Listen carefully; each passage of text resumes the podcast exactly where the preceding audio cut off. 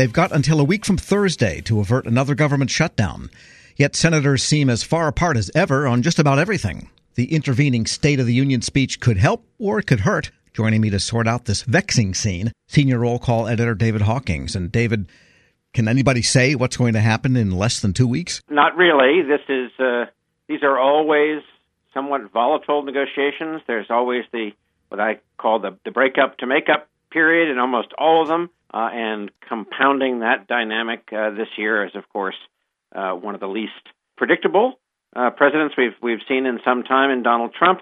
We should remember that the the three day shutdown seems like a distant memory now, but it probably isn't for some people who are inconvenienced. That three day shutdown really came to an end after only three days, I would say, because uh, Donald Trump decided to get out of the way and let Mitch McConnell and um, and Chuck Schumer figure it out on their own.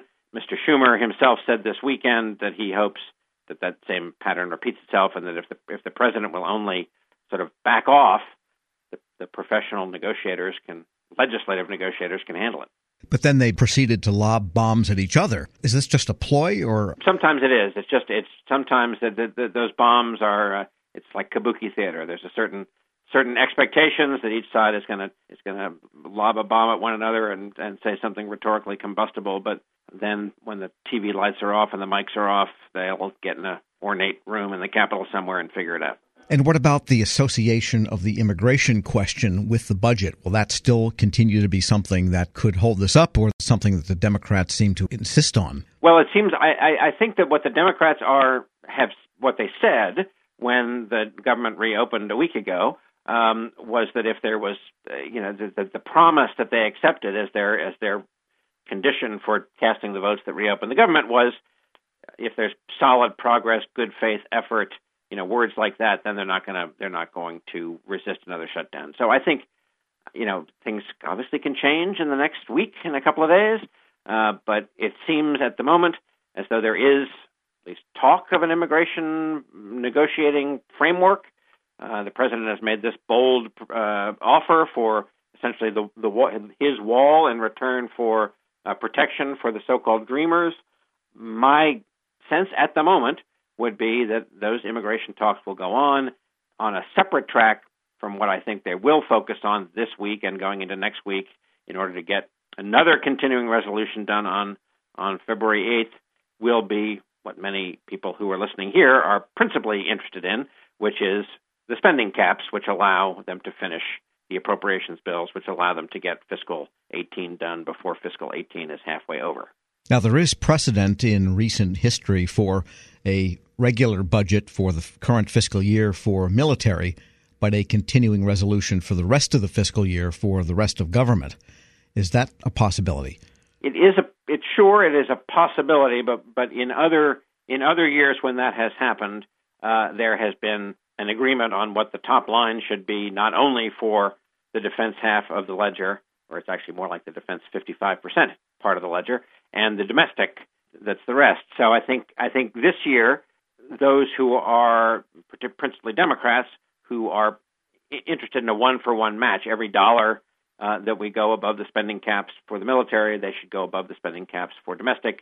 Those folks aren't going to just let the, the the defense half of the budget go first. We're speaking with David Hawking, senior editor at Roll Call, and in a related matter, Roll Call's running a story about the possibility, anyway, of the so-called nuclear option that is no longer needing a supermajority of sixty in the Senate to pass appropriations bills, but only needing a simple majority. Any chance of that happening this time around? You know, gosh, I really don't think so. Um, you know, Mitch McConnell, um, the Republican leader, whose you know whole career has been, you know, he's a pragmatist, and he is he's sort of this this interesting mix of pragmatist and institutionalist. And the pragmatist in him, you would think, you know, he likes to win. Um, he's willing to cut lots of deals to just so that he can get to yes and, and move on and to, to the next fight, which is sort of what you um, institution, what you sort of intrinsically need to do to be the majority leader. But uh, Mitch McConnell has also been around since the, the um, mid 80s, and he was a staffer before that. He knows what it's like to be on the majority side, and he also knows very well what it's like to be on the minority side. He has said many, many times uh, that while uh, changing the filibuster rule on nominations he was good with and he, he contributed to, uh, that he is never ever going to allow the end of the filibuster when it comes to legislation, which of course appropriations bills being, you know, just about the only legislation they're doing in today's Congress. Yes, because when they create a potent, potent weapon, it could end up in the other guy's hands at the next election. That, you know, that's absolutely right. And it seemed, I think, when McConnell um, agreed back five years ago to, or, or didn't he didn't agree, protested mightily uh, when Harry Reid changed the filibuster rules on nominations for everything but the Supreme Court.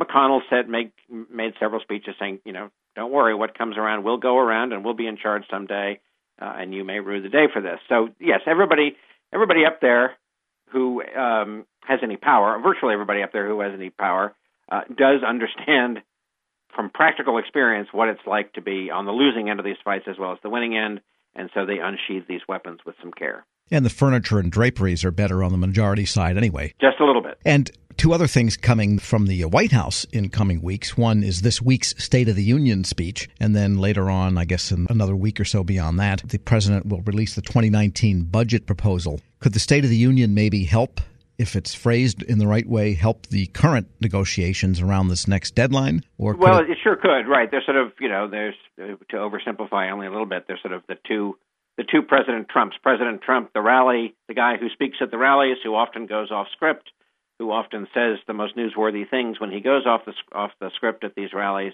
You know, and then there's the President Trump who does know how, and he's given a few of them. He knows how to to say what the speechwriters and he have agreed he should say. Uh, he can be an effective message deliverer. We saw this last week um, when he went to the, the, the Davos conference of, of global powers uh, and gave a very scripted speech that was sort of, you know, down the middle presidential. Some people actually complained. They said, "Gosh, we came all the way to Davos for the show, and all we got was was the teleprompter." But the teleprompter is what you want at the State of the Union. Um, as, as many listeners know, the traditional State of the Union speech is highly wordsmithed, with every with OMB and every department and agency toiling over every word that mentions their programs. Uh, that's usually the way it works, and that's because the State of the Union is the, the, the president's one time to have sort of an unfiltered promotion of his own agenda each year. So you kind of want to get it right. The president knows how to do that. He's done it in the past. He tends to not to like to do it. I think that you know if he does stick to the script and set a presidential tone for the next week, that could help. And the 2019 budget proposal could be like throwing a feather into the wind. You know, it sure could. I don't. I don't quite understand how they think they're going to make a meaningful 2019 uh, budget submission when uh, you know just because the, the enormity of that task and the number of Excel spreadsheets and numbers that need to be filled in, how you're going to fill those in without an agreement on top line spending, it's hard for me to understand. One has to assume to, to back up just a little bit that if they do get an agreement on how much to increase the budget caps uh, for fiscal 18, that year we're in the middle of, they will at a minimum do it for two years, this year and next year, to prevent this kind of showdown in the fall. So how they do that, uh, if if they do that, then it's hard to understand what the. I mean, I guess you'll get some some idea of priorities and goals from the budget, but you certainly won't get the kind of specifics that many people uh, who work in these agencies like to see. All right, more nail biting then for the next 10 days. David Hawkings is senior editor at Roll Call. As always, thanks so much. Thank you, Tom. We'll post this interview at federalnewsradio.com slash Federal Drive. Subscribe to all of our interviews at iTunes or Podcast One.